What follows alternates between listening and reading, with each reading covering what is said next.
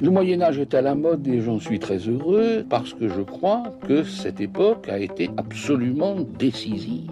Je t'ai dit qu'elle soutenait sa thèse le 28 Une thèse euh, sur quoi? Les chevaliers paysans l'ont mis au lac de Paladru. Au lac de? Paladru Passion médiéviste, l'histoire médiévale vue par ceux qui l'étudient.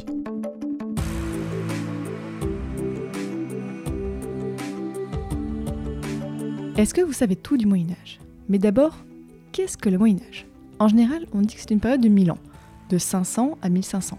Mais vous l'entendez dans ce podcast, il y a autant de définitions du Moyen Âge que de médiévistes. Je m'appelle Fanny Cohen-Moreau et dans ce podcast, je reçois des jeunes médiévistes, des personnes qui étudient le Moyen Âge en master ou en thèse, pour qu'ils racontent leurs recherches passionnantes et qu'ils vous donnent envie d'en savoir plus sur cette belle période. Épisode 34. Charlène et Chrétien de Troyes, c'est parti. Excuse-moi, mais euh, il y a des gens que, que ça intéresse Aujourd'hui, dans cet épisode, je vous propose un petit voyage au XIIe siècle, à la cour de Marie de Champagne, comtesse de Flandre et de Hainaut. Cette femme a régné seule à trois reprises en tant que régente, tout en développant autour d'elle une cour littéraire brillante.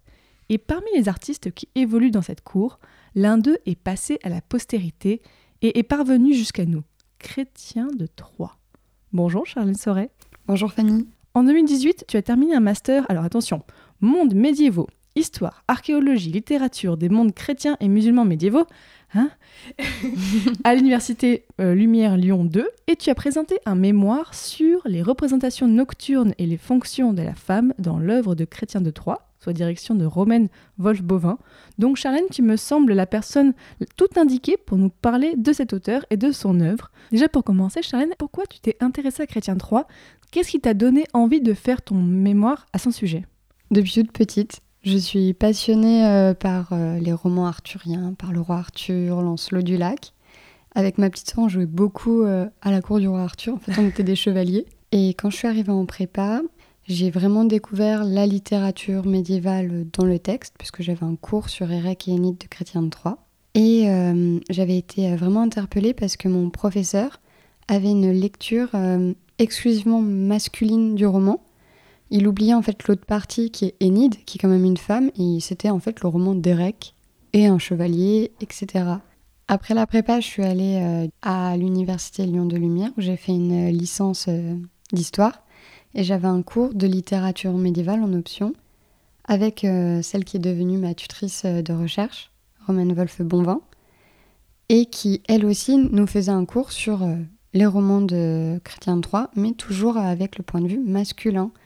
Et elle, elle avait ajouté une dimension en fait euh, de jour. Elle nous montrait vraiment que des épisodes de jour où les chevaliers qui se déroulent la journée. Voilà, c'est ça. Et où les chevaliers étaient à l'apothéose de leur force. Gauvin est très fort, par exemple, vers 15h de l'après-midi, euh, lorsqu'il fait très chaud et que le soleil est très haut dans le ciel. Et du coup, je me suis dit, mais ces romans, dedans, il y a toujours des dames, il y a la reine Guenièvre, tout ça qui sont passés à la postérité, mais on n'en parle jamais. En tout cas, moi, en cours, on m'en a pas parlé. C'est étrange. Je pense que faut que j'aille voir. Alors, je suis allée, euh, j'ai tapé tout simplement sur Google euh, Chrétien de Troyes. On commence comme ça. Et alors là, j'ai vu qu'il y avait des recherches euh, qui sortaient tous les ans. Enfin, que c'est impensif en fait, Chrétien de Troyes en médiéval, de travailler sur Chrétien de Troyes, c'est un grand classique. Et en fait, quand on parlait des femmes, c'était uniquement par l'angle de la sexualité ou de l'amour courtois, mais c'était toujours un faire valoir de l'homme. on n'en parlait pas, voilà. Et je me suis dit, bah, il y a peut-être un créneau. Et en même temps, je me suis dit, on parle toujours de la puissance chevaleresque pendant des moments de journée, mais jamais euh, de nuit. Est-ce qu'il se passe quelque chose la nuit? Alors qu'il y a des épisodes, on va voir, qui se passe beaucoup la nuit dans Chrétien 3. Et du coup, bah, je suis allée voir euh, Roman Wolf-Bonvin en début de master. Je lui ai dit, bah, j'aimerais bien travailler sur Chrétien 3. Je sais que c'est fait, refait et re-refait. Mais j'ai peut-être une idée. Je lui ai présenté cette idée qui était, ben, je sais pas, il se passe peut-être un truc la nuit. Je voudrais voir et aussi euh, par un angle féminin. Elle me dit pas, allez Qui était alors Chrétien de Troyes J'ai commencé à le dire. Comment il s'est retrouvé à la cour de Marie de Champagne? Alors, ce qui est bien avec Chrétien de Troyes, c'est que depuis 150 ans, on écrit dessus. On ne sait pas qui c'est. Comment ça? Ça fait 150 ans qu'on fait des recherches euh, sur Chrétien de Troyes. En gros, depuis le 19e siècle, avec euh, tout le retour de la mode autour de la chevalerie, euh, de Lancelot. Euh, avec le pré-raphaélisme, en fait, il y a eu beaucoup d'universitaires qui ont travaillé sur la médiévale, notamment à la Sorbonne à Paris. ça a eu un gros effet de mode et on s'est dit, oh, Chrétien Troyes, voilà. Depuis, ça n'a pas cessé, ça a été un effet de mode constant. Mais comme ça se passe au 12e et que Chrétien Troyes, en fait, euh, c'est juste une signature, on ne sait pas qui est Chrétien Troyes, d'où il vient. Il y a des postulats. Par exemple, euh, celui de. Comme il fait une dédicace à Marie de Champagne et qu'on a des traces dans les relevés de compte de Marie de Champagne de livres commandés à quelqu'un qui s'appellerait Chrétien de Troyes, on postule que Chrétien de Troyes était euh, en tout cas euh, au service de Marie de Champagne à ce moment-là. Mais on ne sait pas qui il est, d'où il vient. Et la seule chose qu'on peut postuler de plus ou moins sûr, c'est qu'il était probablement clair, puisqu'il sait écrire, et qu'il a des connaissances liturgiques très avancées en fait. Donc même à Troyes, on n'a aucune trace de ce chrétien euh, Non. Ah oui, non, mais ça, je pensais pas que c'était aussi... euh, C'est un, un illustre inconnu. Ah oui Qu'est-ce qui fait que cet auteur est passé autant à la postérité? Qu'est-ce qu'il y a eu de particulier par rapport aux autres? Alors, euh, Chrétien Troyes, il est passé à la postérité, je pense, euh, pour deux raisons. La première raison, ben, c'est qu'il y a eu énormément de suites, moins de 50 ans après euh, l'écriture de ces romans, qui ont été commandés dans toutes euh, les cours euh, d'Europe. Par exemple, en Allemagne, en Bavière, on a énormément en fait de suites ou de réécritures Requiem, de, de transpositions. de ses œuvres ouais. Donc c'est une tradition qui s'est installée. Et on va dire qu'il avait pris aussi le bon filon, euh, il s'est inscrit dans un bon filon euh, d'histoire arthurienne. La matière de Bretagne, c'est quelque chose qui permet aux rois et aux grands princes et grandes princesses euh, de son temps de s'inscrire dans un héritage, euh, on va dire, illustre, euh, légendaire. Comme au temps des Romains, on faisait ça en, s'installant dans le sillage des Troyens ou des Nés. Donc je pense qu'il y a eu ça qui a apporté la postérité parce qu'il y a eu une c'était une bonne matière en fait pour faire politique on s'en servait donc on, commandait sur ce modèle là mais après mon idée c'est que s'il est passé aussi à la postérité c'est parce que il est très original Chrétien de déjà il a créé un ensemble de cinq romans qui sont euh, Érec et Énide Cligès le chevalier de la charrette qu'on appelle le Lancelot le chevalier au lion qui est Yvain et le comte du Graal qui est le roman de Perceval et dans ces cinq romans, on retrouve en fait euh, un univers vraiment bien posé. C'est-à-dire qu'à chaque fois, on a un personnage principal, un chevalier, euh, puis une dame. Et derrière, on retrouve toujours le même paysage, la même cour, les mêmes personnages secondaires. Comme si c'était dans le même espace euh, C'est ça. spatio-temporel. C'est comme une série en fait. C'est comme si euh, on avait une grande série et qu'à chaque fois, on avait euh, une vision, euh, enfin, qu'on avait un, un angle narratif différent pour chaque saison. À quand l'adaptation Netflix en fait des romans de Chrétien de Troyes Ah Ça serait trop bien. J'adorerais, ouais. Je serais la première à mettre dans ma liste.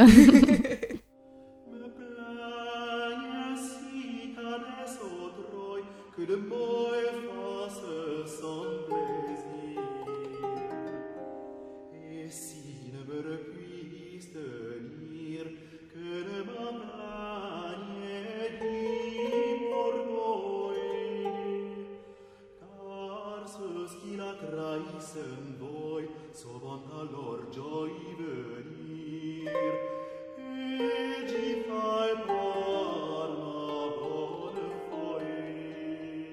Même si on ne sait pas de choses sur Chrétien de Troyes, euh, tu peux nous dire un peu des choses sur le contexte de l'époque, le XIIe siècle, donc euh, à la cour de Marie de Champagne. Bah, c'est d'ailleurs par euh, cet angle-là que je suis rentrée pour essayer de contextualiser euh, l'œuvre de Chrétien. Je me suis dit, bon, on ne sait pas qui c'est. J'ai pas envie de raconter euh, de choses que Pas je ne connais oui-dire, pas. ouais. Voilà. Donc je me suis dit, je vais m'intéresser à ceux dont on connaît vraiment la vie. Et euh, à l'époque euh, du XIIe siècle et tout le long du Moyen Âge, souvent, bah, c'est l'aristocratie. Et Marie de Champagne, elle, elle a ce- cette particularité d'être euh, fille de roi et sœur de roi, donc de faire partie d'une élite, de l'élite de l'élite en fait. Et en plus d'occuper un territoire qui est vraiment central en Europe à cette époque et qui a un rayonnement politique jusqu'à Jérusalem. Donc la Flandre. Et euh, la Champagne en elle-même, le comté de Champagne était extrêmement puissant. Donc ce contexte en fait de la Champagne au XIIe siècle, c'est un comté qui a été créé récemment. Quand elle naît en fait, Marie de Champagne, elle est née en 1145. Elle est née euh, du mariage d'Aliénor d'Aquitaine et de Louis VII. Ses parents vont divorcer euh, suite au concile de Beaugency. Et l'année d'après, en fait, en 1153, son père la marie au jeune comte de Champagne, qui est Henri le Libéral, qui est en fait le premier comte de Champagne, à proprement parler. Et euh, avant de régner vraiment, d'être mariée, elle est fiancée, elle va vivre et être éduquée à la cour de Champagne. Donc c'est quelqu'un en fait qui va connaître la vie du comté. Elle est plus finalement princesse de Champagne que princesse de France. Elle connaît très bien euh, son comté, les nobles et les seigneurs ainsi que la chevalerie euh, mise en place dans son comté. Et donc en 1164, elle se marie. Elle arrive vraiment euh, en tant que comtesse de Champagne sur le trône de Champagne. Et là, elle va assister son, époux, en fait, Henri le Libéral, dans les décisions politiques. Elle a son propre sceau et elle consigne chacun des actes politiques euh, d'Henri le Libéral. Et c'est une particularité en fait de la Champagne au XIIe siècle, sur laquelle Theodore Evergates, euh, qui est un historien américain qui a travaillé très récemment en fait sur le comté de Champagne et notamment la gérance politique par euh, les femmes, a mis en lumière à travers sa monographie que euh, beaucoup d'épouses en fait de seigneurs champenois avaient euh, leur propre sceau et venaient consigner au même titre que leur mari les actes de vente, de mariage, etc. D'ailleurs, je dis aux auditeurs que si le sujet des sceaux de princesses et des femmes qui gouvernent vous intéresse, l'épisode 4 de notre podcast y est consacré. Donc on avait fait avec Lucie un épisode vraiment consacré à ça. Donc Marie de Champagne, euh, elle évolue euh, à la tête d'un comté qui est déjà habitué au pouvoir féminin et euh, à partager en tout cas le pouvoir entre l'homme et la femme, et où tout n'est pas régi que par l'homme. Et dans le cadre du mariage, on se consulte et on a voix égale au chapitre. Et comme elle va régner seule en fait à trois reprises en tant que régente, Parce que son mari est parti en croisade, c'est ça? Voilà, son mari part une première fois en croisade, il revient, il meurt parce qu'il a attrapé euh, je ne sais quel virus, enfin c'est pas très clair, mais Ce il fragile, ces voilà. petites bêtes-là. Voilà. Ses deux autres fils, en fait, euh, vont partir. Alors, il y en a un qui va partir également, euh, voilà, qui va devenir roi de Jérusalem. Donc, elle place bien aussi ses enfants dans le cas des mariages qu'elle leur fait contracter. C'est elle qui s'en occupe, elle permet même pas à ses barons d'avoir leur mot à dire. C'est donc elle qui gère vraiment même la postérité de sa famille et de la lignée. Et euh, Marie de Champagne, elle va régner seule. Et donc elle va avoir euh, cette, euh, espèce de créativité en fait pour une cour à la fois littéraire où va se développer la fine amour comme l'a fait sa mère Aliénor d'Aquitaine en Aquitaine et où elle va se faire également rencontrer la féodalité qui est le système social en place en Champagne. Et le côté artistique, on sait quoi sur cette cour? Alors le côté artistique, c'est que Marie de Champagne, on le sait à travers euh, ses, relevés de compte, parce qu'elle fait des commandes, etc., qu'il y a beaucoup de dédicaces qui sont faites aussi de la part des auteurs. Comme Chrétien, euh, dans le roman de la charrette, en fait, il lui dédie euh, la matière, il lui dit, ben, je vous dois en fait ce livre, c'est vous qui me l'avez inspiré, vous me l'avez commandé vous-même. Donc ça, après, on y prête foi ou pas, mais dans mon cas, j'y ai prêté foi, comme beaucoup d'historiens de littéraire avant moi. Et en fait, on remarque qu'elle va se servir des arts, notamment de la littérature, pour euh, mettre en place et asseoir son pouvoir et, euh, et construire en fait un personnage féminin fort. Ah ouais, c'est vraiment intéressant. Alors revenons à Chrétien de Troyes. Sur quelles œuvres de Chrétien de Troyes tu as travaillé? Tu as commencé à me dire il y a cinq romans, tu as travaillé sur les cinq, c'est ça? Au début, j'ai travaillé sur les cinq romans, parce que j'ai voulu dégager un corpus, euh, enfin ce que j'ai appelé le corpus nocturne, c'est-à-dire tous les épisodes qui se passent de nuit dans les romans arthuriens de Chrétien III, parce qu'il a écrit d'autres euh, livres, hein, en tout cas qu'on lui attribue. Et euh, dans ces romans-là, donc dans ces cinq romans, après, j'ai décidé, pour euh, des raisons tout simplement de temps en fait, de m'intéresser plus particulièrement à la structure de trois romans sur cinq, qui sont Érec et Enid, Le Chevalier de la Charrette et Le Chevalier au Lion. Parce que là, on avait vraiment mis en avant un couple homme-femme, jour-nuit, euh, dans la structure en fait narrative qui était vraiment fortement euh, mis en place en fait. Et dans Cligès et euh, dans euh, Le Conte du Graal, je m'en suis servi pour appuyer les arguments que je mettais en avant, mais il faudrait faire encore deux autres mémoires pour vraiment enrichir ça et travailler les cinq romans à fond parce que deux ans c'est très court. Et qu'est-ce que tu as montré sur ces épisodes nocturnes dans Chrétien de Troyes Alors, euh, à ma première lecture, j'ai remarqué déjà qu'il y avait une tendance autour du chiffre 7. C'est-à-dire que dans les cinq romans, on arrive à retrouver sept passages nocturnes par roman. La numérologie au Moyen Âge, euh, surtout la numérologie euh, en lien avec la liturgie, avec la religion chrétienne, c'est très important. C'est-à-dire que, surtout pour un auteur euh, qui écrit sur de la chevalerie, on pourrait penser qu'en fait il fait un roman païen, alors que c'est un roman qui s'appuie sur la théologie et la liturgie avec les fêtes euh, religieuses qui vont en fait scander le calendrier euh, narratif. Et le chiffre 7, en fait, euh, a une portée symbolique très forte depuis Macrobe. hein. De- depuis quoi? Depuis Macrobe. C'est quoi Macrobe Alors Macrobe, c'est un, un auteur sur lequel je me suis appuyée dans mes sources, en fait. Un auteur de l'Antiquité tardive qui a écrit Le songe de Scipion et qui euh, explique en fait euh, autour du chiffre 7 la symbolique en fait des chiffres qui va être repris ensuite par l'Église parce que le chiffre 7 ben, dans l'Église chrétienne on a la Genèse euh, avec la construction euh, du monde en sept jours les sept péchés les sept vertus etc les sept sacrements Donc Chrétien 3 reprend cette symbolique Voilà. euh, dans ses romans. Il la reprend, puis je pense en plus qu'il est infusé en fait euh, de cette euh, pensée au XIIe siècle. Les cisterciens euh, se développent sous Bernard de Clairvaux. Donc c'est un ordre religieux, c'est ça? Voilà, les cisterciens, c'est un ordre religieux qui va venir concurrencer Cluny. On les appelle les moines blancs. Et euh, un des grands cisterciens euh, qui a notamment prêché euh, la croisade, c'est Bernard de Clairvaux, qui d'ailleurs est contemporain de Marie de Champagne. En fait, les cisterciens sont pour un retour vraiment au texte de la Bible, un retour en fait aux origines pour une réforme de l'Église, pour enlever tous les hum, artifices qui auraient pu être mis autour depuis le commencement de l'Église chrétienne. Donc Chrétien 3 est inspiré et influencé par cette Voilà, pensée-là. c'est un produit de son époque, euh, Chrétien Troyes. Donc, euh, si jamais il a été clair, puisque c'est ce que je postule en tout cas, Donc ça veut dire Claire. euh, quelqu'un qui a eu une euh, formation religieuse sans être tonsuré, sans être moine. voilà, sans finir moine en fait, il a forcément eu une éducation religieuse forte. Et donc, il a baigné en fait dans cette culture avec vraiment un retour aux règles de base. Donc le chiffre 7 dans son œuvre, par rapport à la nuit, qu'est-ce que ça pourrait signifier? Ça symbolise déjà une unité parce que c'est euh, une tendance qu'on va retrouver déjà dans les cinq romans. Et euh, c'est euh, l'union en fait euh, du père, le chiffre 4, et de l'impair, le chiffre 3, qui symbolise également l'homme et la femme. Et euh, vu que Chrétien de Troyes en fait va se servir des épisodes nocturnes pour mettre en avant des personnages féminins, ça lui permet en fait, euh, parce qu'à chaque fois on a 7 jours aussi, on a 7 épisodes de jour et 7 épisodes de nuit. Ça permet de créer vraiment un miroir et d'avoir euh, une unité euh, vraiment très solide en fait dans la structure du roman. Alors que quand on le lit comme ça, juste à première vue, on pourrait penser que ça fourmille d'épisodes, d'anecdotes, d'aventures, que c'est très touffu. Sauf qu'en fait, c'est très très cadré. C'est hum, presque mathématique en fait, comme il a une écriture très équilibrée et le chiffre 7, euh, donc il y a cette nuit, il y a cet épisode de jour, je pense que ça lui permet de faire un écho entre les femmes, les hommes et de mettre en place une symétrie. Eh bien, Enzo, il semble que nous soyons dans un labyrinthe.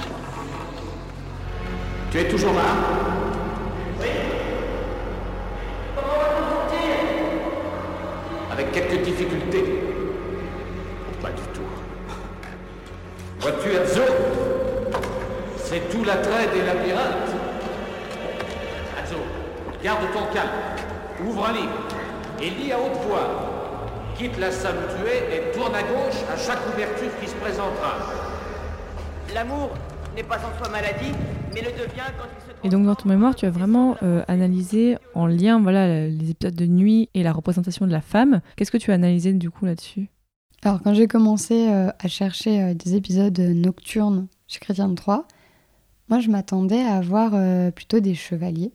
Puisqu'on avait des chevaliers du soleil, par exemple dans Yvain et le chevalier au lion, à un moment Chrétien écrit que Gauvin est l'Isolaos de la chevalerie, le soleil de la chevalerie. C'est-à-dire qu'il y a vraiment une personnification du soleil avec les chevaliers du roi Arthur. Oui, ça fait païen, c'est sûr, ça, ça, Ça, fait rappelle ça. Et en même temps, on a un culte. euh, en fait, le culte du soleil, c'est un culte qui a été euh, remplacé par euh, le culte du Christ au solstice d'hiver. Avant, on avait la- le culte du sol Invictus à Rome. Et après le concile de Nicée, on va avoir le culte de la nativité. On garde le même calendrier, les gens sont pas perdus. Beaucoup de gens vont avoir interprété Chrétien III comme un auteur païen. Il y a beaucoup de littéraires qui disent que c'est un auteur païen. Et en fait, Chrétien III, c'est surtout un auteur du XIIe, donc nourri certes d'une part de paganisme, de magie, de folklore, mais surtout de euh, toute la théologie euh, chrétienne et cistercienne qu'il y a derrière, en fait, surtout en Champagne. Donc euh, l'image de la femme, moi je m'attendais du coup à trouver un chevalier de la nuit. Moi je cherchais un chevalier de la lune ou de la nuit. Et en fait, en lisant, je me suis rendu compte que bah, les chevaliers font pas grand-chose la nuit, hormis dormir. Ce qui est logique. euh, Ce qui est logique. Mais par contre, les femmes, elles ne dorment pas. Elles prennent des décisions, elles réfléchissent. Et quand les hommes agissent, ils agissent sous la gouverne d'une femme qui va par exemple les inviter à une relation amoureuse. Ou s'ils font un fait d'armes, c'est pour délivrer une femme. Mais c'est jamais d'eux-mêmes. C'est pas une aventure chevaleresque euh, comme euh, aller tuer un dragon ou aller se battre contre en duel contre celui qui vous a provoqué. C'est vraiment orienté autour euh, d'un personnage féminin à chaque fois. Et qui sont les personnages féminins Donc Chrétien 3, on connaît Guenièvre, mais euh, qu'est-ce qu'il y a d'autre? Alors Guenièvre, euh, c'est celle sur laquelle euh, j'ai terminé en fait euh, mon mémoire parce que c'est celle qui hiérarchiquement est le plus haut placé dans l'aristocratie euh, de l'univers arthurien La reine, oui. et qui pourrait être un miroir d'ailleurs de Marie de Champagne. Mais avant ça, avant de développer ça, je me suis rendu compte en fait qu'il y avait deux autres personnages donc dans les deux autres romans sur lesquels euh, j'ai vraiment euh, poussé l'analyse qui sont euh, le Chevalier au Lion et Eric et Enid. Bah, déjà il y a Enid, elle fait partie du titre. Enid c'est la fille d'un vavasseur donc d'un tout petit seigneur qui va épouser l'un des plus grands chevaliers d'Arthur qui est Eric. On connaît pas trop lui d'ailleurs. Non, alors que c'est le premier roman de Chrétien de Troyes. Et c'est l'un de ses plus beaux romans, je trouve. Enfin, il a un très bel équilibre. Tu, tu aimes bien quand c'est équilibré. J'aime bien quand c'est équilibré, bah, surtout au Moyen-Âge, en fait, euh, on crée pas pour rien. Faire euh, acte de création euh, d'art, en fait, c'est pas possible au Moyen-Âge. On crée parce qu'on est inspiré par Dieu. Il n'y a pas de notion d'artiste, ça, ça va venir à la, à la Renaissance. Donc chrétien, il se dit pas auteur. Il- D'ailleurs, il s'appelle chrétien. Il met en roman, en fait. Il se définit par la religion avant tout. Voilà. En tout cas, il se met en roman.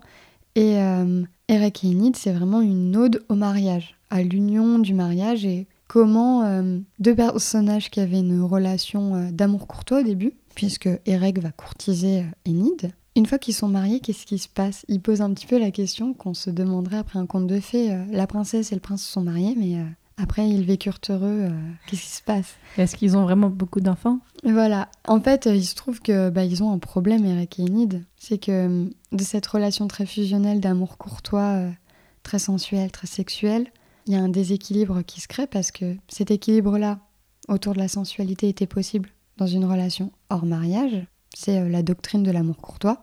Mais par contre, dans le cadre d'un mariage chrétien qui a été fait devant Dieu et où la femme est censée être soumise à l'homme, le fait qu'elle soit encore euh, dans l'attirance et que Eric, en fait, euh, Eric, après le mariage, il retourne pas sur le champ d'honneur. hein.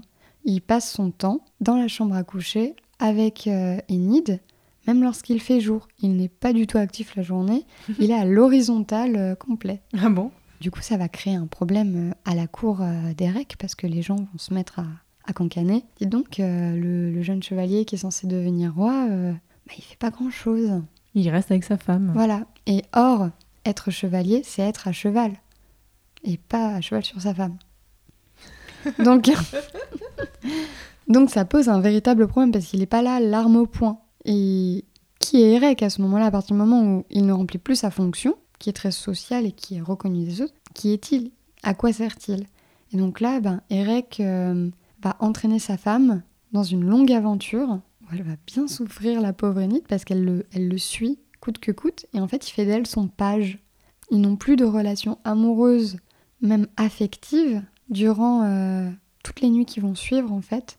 Et il faut attendre la dernière nuit du roman pour qu'il y ait euh, des retrouvailles amoureuses, en fait, entre Eric et Enid.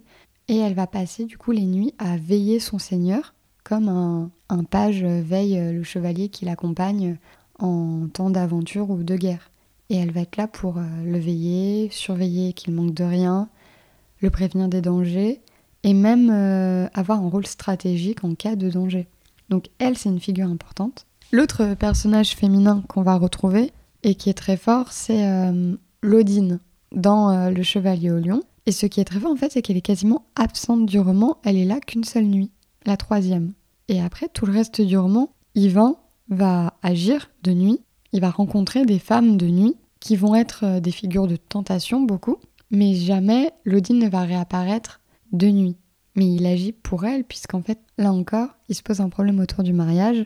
C'est qu'une fois que Yvain épouse Lodine, il y a un gros souci. c'est que lui, par contre, euh, à contrario d'Eric, il veut repartir euh, courir les tournois et les joutes avec son copain Gauvin. Donc il abandonne un peu sa femme et les terres qu'il vient d'obtenir. Et lui, en fait, il choisit d'être chevalier et non pas seigneur, alors qu'il vient d'acquérir euh, un titre de seigneur. Et Lodine va lui donner euh, un anneau qui va être gage déjà de leur lien, euh, de leur mariage, mais surtout un anneau protecteur qui est normalement censé permettre à Yvain de revenir au bout d'un an. Et il doit lui faire la promesse de revenir au bout d'un an. Et si cette promesse n'est pas tenue, elle le répudie. Concrètement, elle le chasse. Le problème, bah, c'est qu'Yvain est jeune, Yvain est insouciant, et Yvain fait beaucoup la fête avec Gauvin. Yvain est un couillon.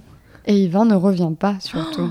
Voilà, il ne revient pas, il oublie euh, au bout de six semaines, au bout d'un an et six semaines, euh, il y a une dame de compagnie euh, de Lodine qui arrive dans la tente de joute d'Yvain, où il est en train de faire la fête avec Laura Arthur et Gauvin, et puis qui lui dit Yvain, tu as oublié ta femme en fait.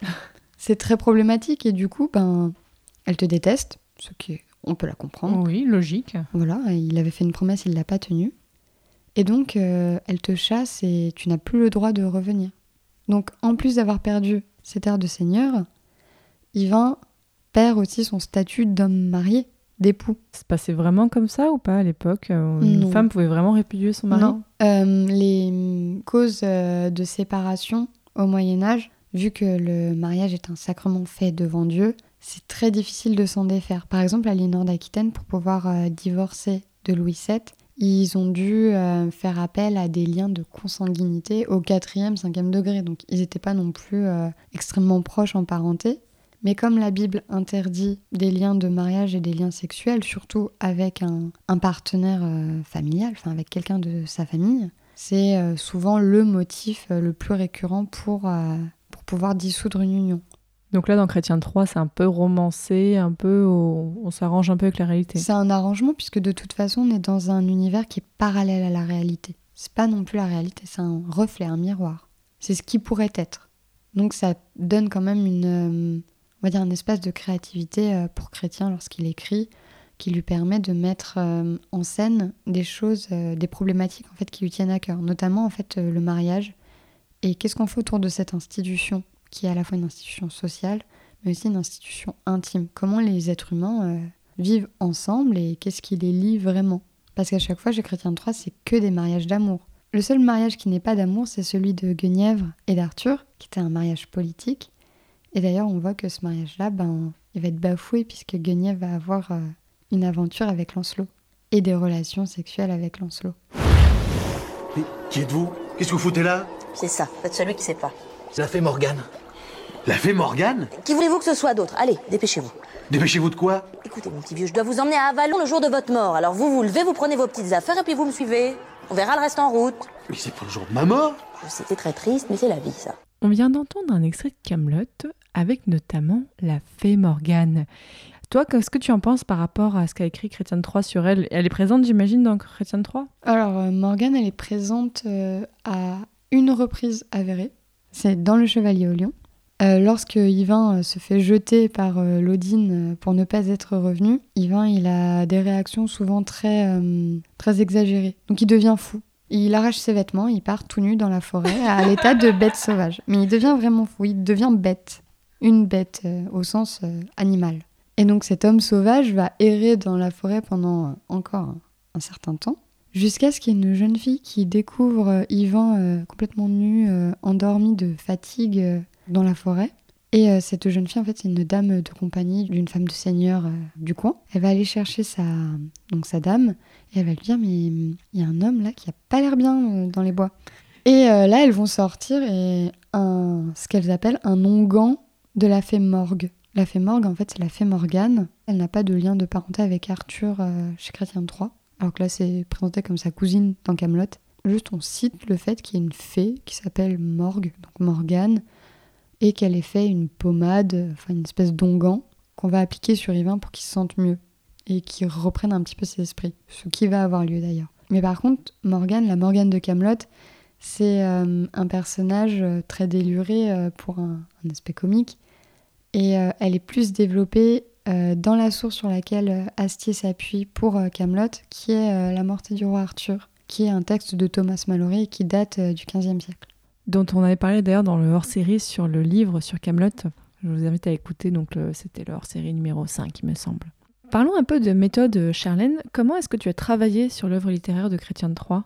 J'ai fait un choix en fait euh, un petit peu original. C'est que au début de mon master 1, j'ai pris tous les romans de Chrétien de Troyes et j'ai passé un an entier à juste euh, les lire. Je voulais rentrer dans le texte, comprendre l'ancien français pour pouvoir le lire en ancien français. C'est écrit en ancien français, c'est ça? Oui. Au XIIe siècle, c'est euh, ouais, picard, ouais, du picard. Oh, un ancien Picard. Ah, on aime bien l'ancien Picard. Moi, j'ai étudié ça aussi. C'est avec des K et des W partout et tout ça. C'est ça. C'était pas écrit en latin?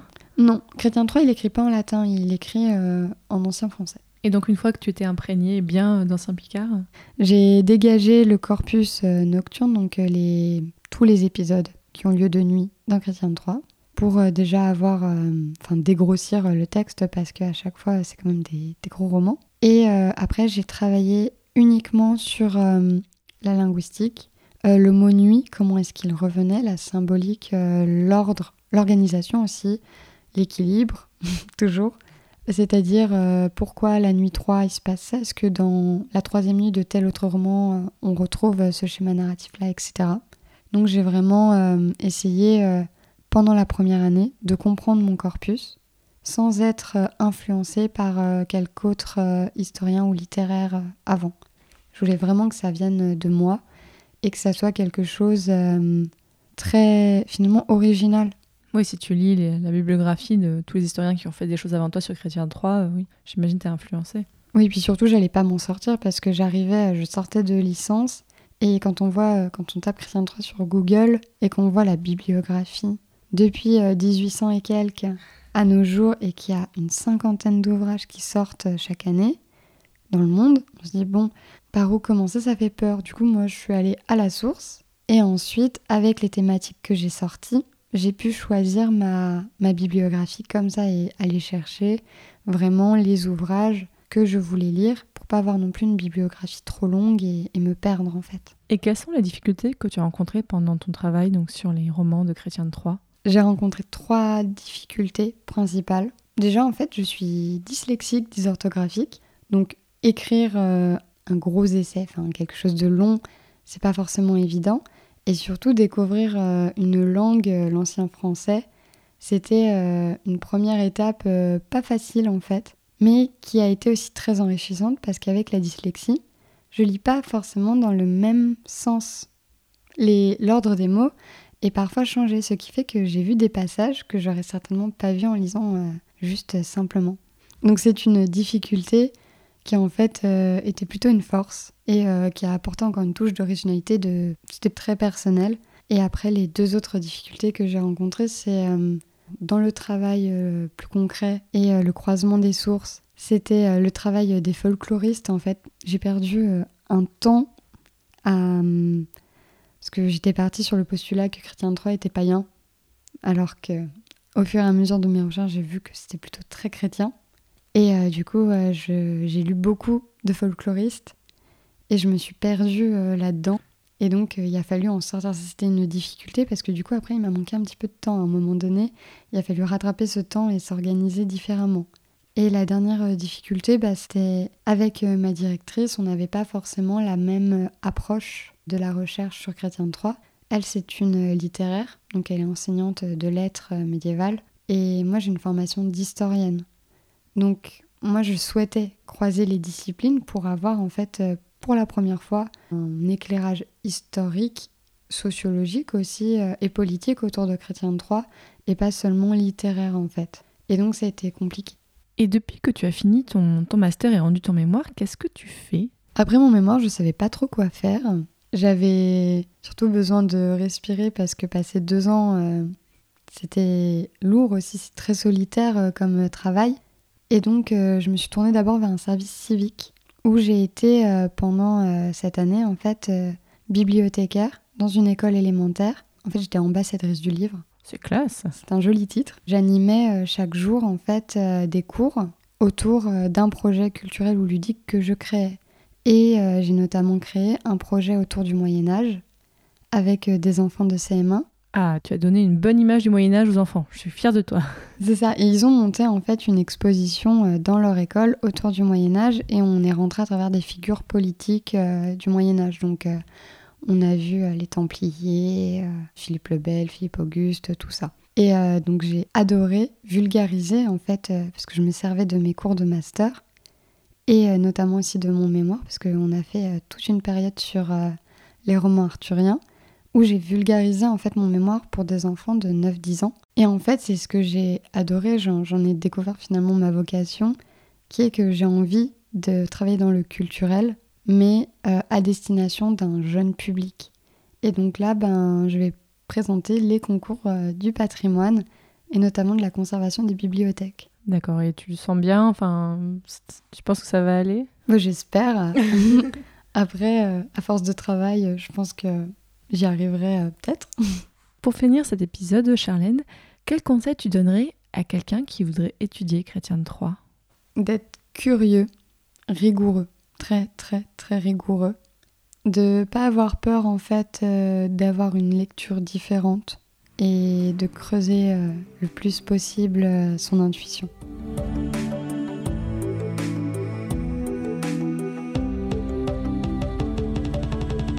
Maintenant, chers auditeurs et auditrices, vous arrivez un peu plus à identifier qui était Chrétien Troyes, qu'est-ce qu'il a écrit, et même vous en savez un petit peu plus sur la Champagne au XIIe siècle. Donc merci beaucoup, Charlène Soré. Merci beaucoup Fanny.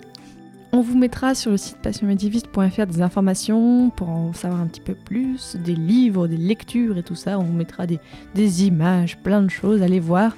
Et sur le site passionmédiéviste.fr, vous pouvez retrouver tous les autres formats du podcast. Et vous le savez peut-être, mais ce podcast dispose d'un Tipeee, c'est-à-dire une campagne de financement participatif où vous, les auditeurs, vous pouvez donner quelques euros par mois ou alors de façon unique pour m'aider à développer le podcast.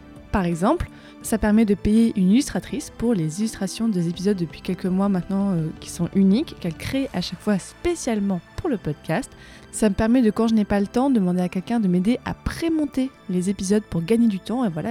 Et, ce mois-ci, j'ai plein de personnes à remercier, toutes les personnes qui ont donné en novembre. Encore une fois, nouveau record dans les dons. Donc je tiens à remercier Maxime, Thomas, Victor, Élise, Simon qui avait déjà donné, merci beaucoup à toi, Bénédicte, Catherine, Nicolas, Claire, Isabelle qui a encore donné, merci beaucoup à elle, Luc, Alex, Julien et Heidi.